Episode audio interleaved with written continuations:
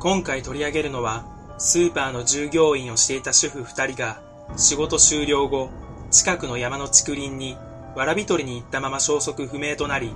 二日後、山頂付近で遺体となって発見された事件。主婦のポケットには、不可解な文章が書かれたレシートが入っており、さらなる謎を呼んでいる。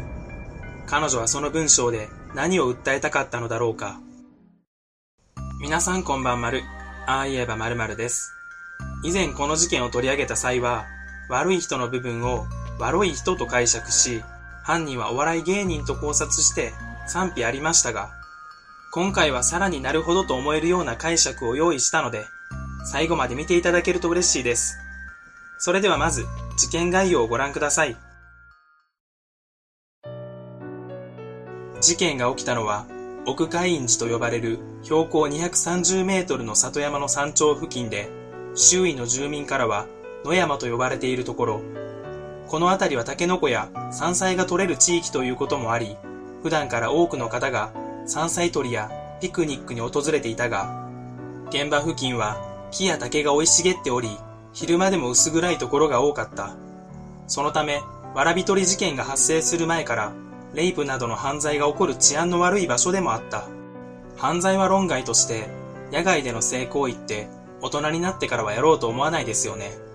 見つかる不安よりも性衝動の方が強いからこそできるというか、自分は昔から使用後のコンドームを膨らませて穴が開いてないかチェックするぐらい慎重な人間なんですけど、どうしてなんでか10代の頃は野外とかカラオケボックスとかどこでもできてしまったんですよね。一番印象的だった場所は京都の、事件の始まりは1979年5月23日、主婦 A 当時43歳と主婦 B 当時32歳は午前6時から10時までスーパーで仕事をしていた。そして勤務後、昼食の弁当を購入し、自転車で野山へわらび取りに出かける。この日、主婦 B は午後3時半頃に保育園へ子供を迎えに行く予定になっていたが、時間になっても保育園に現れず、家にも帰宅しなかったため、夫が心配して野山に探しに行く。しかし主婦 B を見つけることはできず、翌朝になってから主婦 A の夫も捜索に加わり、さらに警察も呼んで捜索を続けるが、二人を見つけることはできなかった。25日になってからは、警察犬も導入し、徹底的に捜査をすると、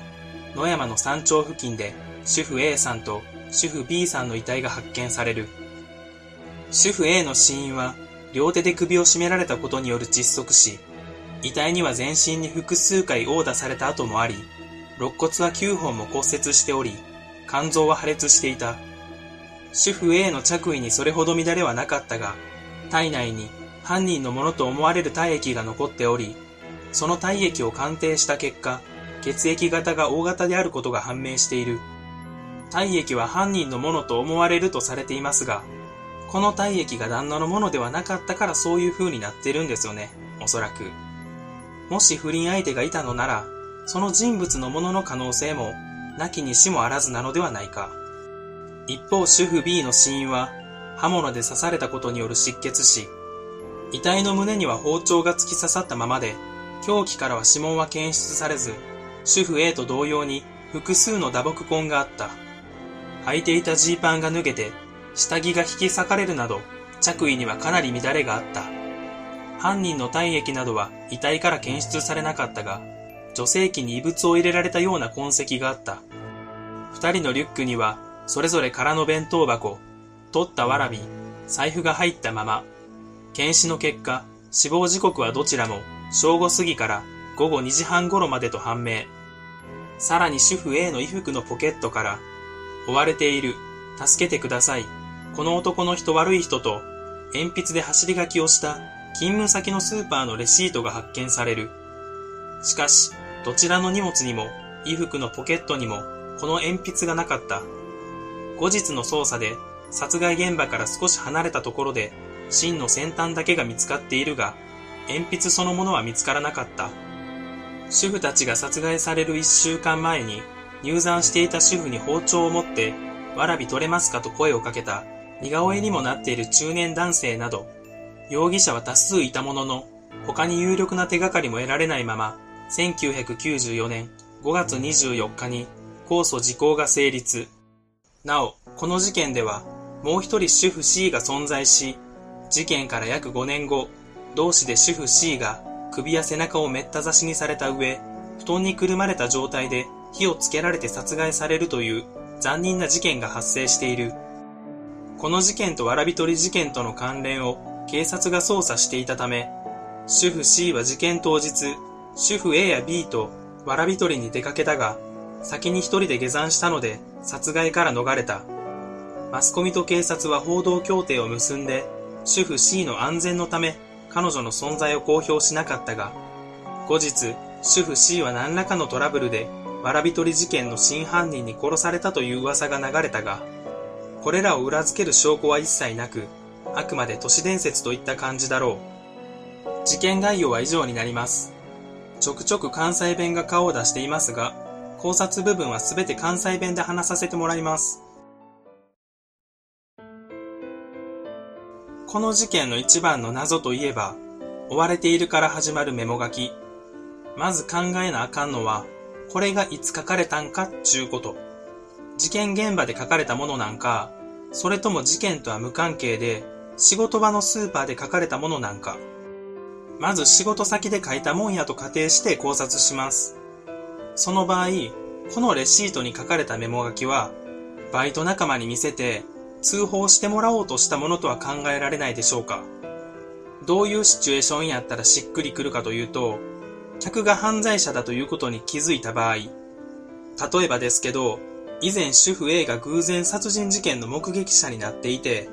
その客が犯人にそっくりだった場合、もしその犯人が店に来たとすれば、その犯人は、もしかしたら偶然来ただけかもしれへんけど、目撃者の自分を消すために来たかもしれない。そういう風に思ってしまうんじゃないですかね。そこでこっそりレシートに自分の接客しているタイミングで、バイト仲間に見せようとした。これやったらメモ書きは、そのままの解釈で辻褄が合うと思います。犯人は主婦 A に見られたことを覚えていて、確認のためにレジに来たわけです。でもその時は並走を装って、知らん顔でそのまま外に出る。それで主婦 A は、ただ単に似てる人やったんや、勘違いやったんかもって思い直して、メモ書きはポケットに入れて、誰にも見せずに終わる。一方犯人は、自分を目撃した人物が主婦 A だと確認できたんで、目撃者を消すっていう理由で、仕事終わりに追跡して犯行。一緒にいた主婦 B にも、自分のことを話されたかもしれへんって思っていたら、二人とも殺害した理由になりますよね。鉛筆の芯だけが見つからなかったというのは、メモ書きをスーパーで書いたという証拠になるのではないか。レシートと芯だけポケットに入れていて、芯は普通に事件現場付近で落とした。この説やと、二人をむごい殺し方をした理由は不明のままですが、二人を殺害する動機やメモ書きについてはうまく説明できていると思います。ここからはメモ書きが事件現場で書かれたと仮定して考察していきます。過去の考察では、追われているの部分を犯している、悪い人の部分を悪い人で、悪いというのは関西では面白いという意味があって、犯人はお笑い芸人という風に解釈しました。お笑い芸人である犯人は、車でこの場所を訪れて、主婦 A と B を見つけて犯行に及ぶ。最初は警戒心を解くために、普通に会話しているが突然表変して、まず主婦 B を凌辱するために、逃げないように主婦 A は車に監禁。その車の中で主婦 A が、誰かが通りかかったらメモを渡そうと、レシートに今の状況と犯人を書こうとする。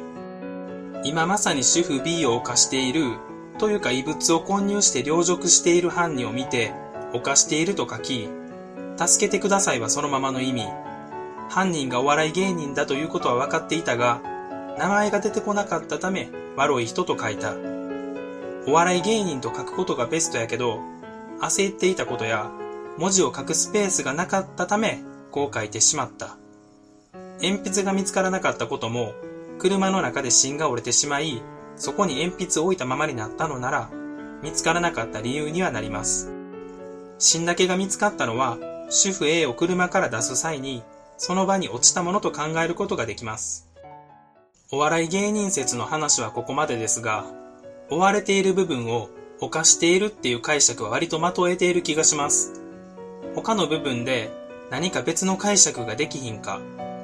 このメモ書きをポケットに入れて書いたり、手元を見ないで書いた場合、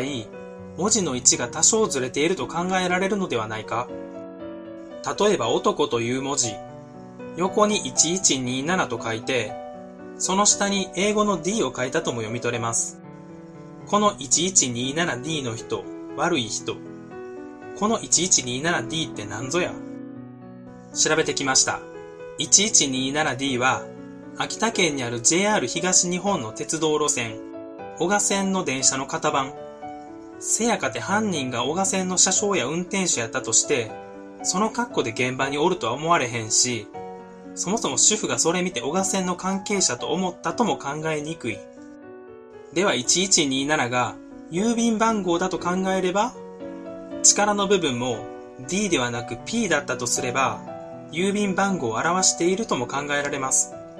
事件現場からさほど離れてない場所、西京区大原の郵便番号がちょうど610の1127。しかしこれもとっさに思いつくことではないですね。切羽詰まった状況なら、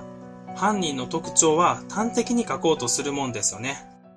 最後に悪い人の部分で何か別の解釈ができないかを考察していきます。まず大前提として、犯人の特徴を書くスペースが少なくなっているっていうことを頭に入れておいていただきたい。レシートの残りの空白部分がどう頑張っても3文字程度しか書けない。そこでいかに犯人の特徴を伝えるかっていうことになります。主婦 A が少ない文字数で犯人の特徴を伝えようとしたとすれば、どう書けばいいでしょうか悪い人のい、人の部分。これは手元を見ずに書いた場合、ひと書こうとしていた可能性は十分にあると思います。この男の人は、の、わは、はと書こうとしたが焦って、わになったとして、さらにローを3だとすれば、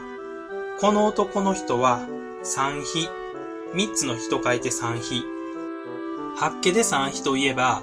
いろんな意味を持ってますけど、その中には中女っていう意味があるんです。年齢が中くらいの女で、18歳から25歳ぐらいまでの女を指す言葉。少ないスペースにこれだけの情報を詰め込めることに関しては、いい言葉ですけど、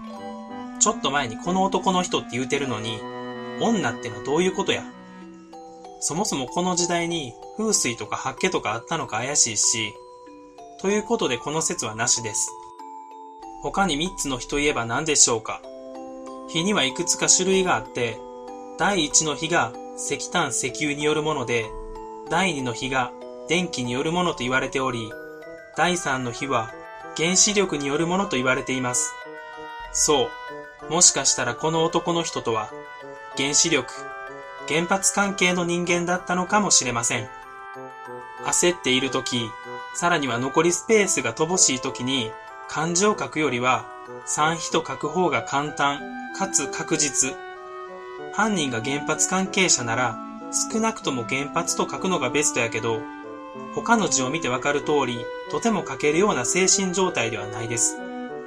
犯行に走る前の犯人との会話の中で、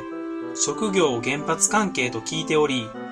さらに、その時に第三の日は原子力で、といううんちくを聞かされていれば、とっさに三日と書いた可能性はあるのではないか。ここまで考察してみて、個人的には、バイト先で過去に犯行現場を目撃された人物に遭遇した説が、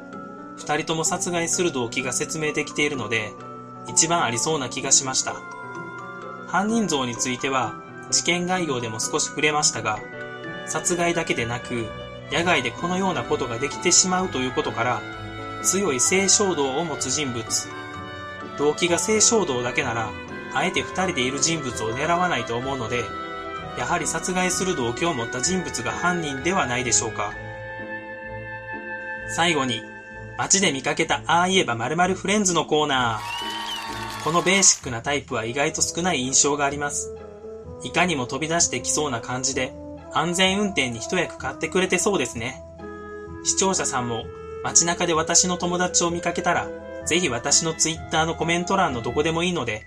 アーマルフレンズのハッシュタグをつけて投稿してください。もしかしたら動画内で紹介させていただくかもしれません。この動画は以上になります。最後までご覧くださりありがとうございました。それでは次の動画でお会いしましょう。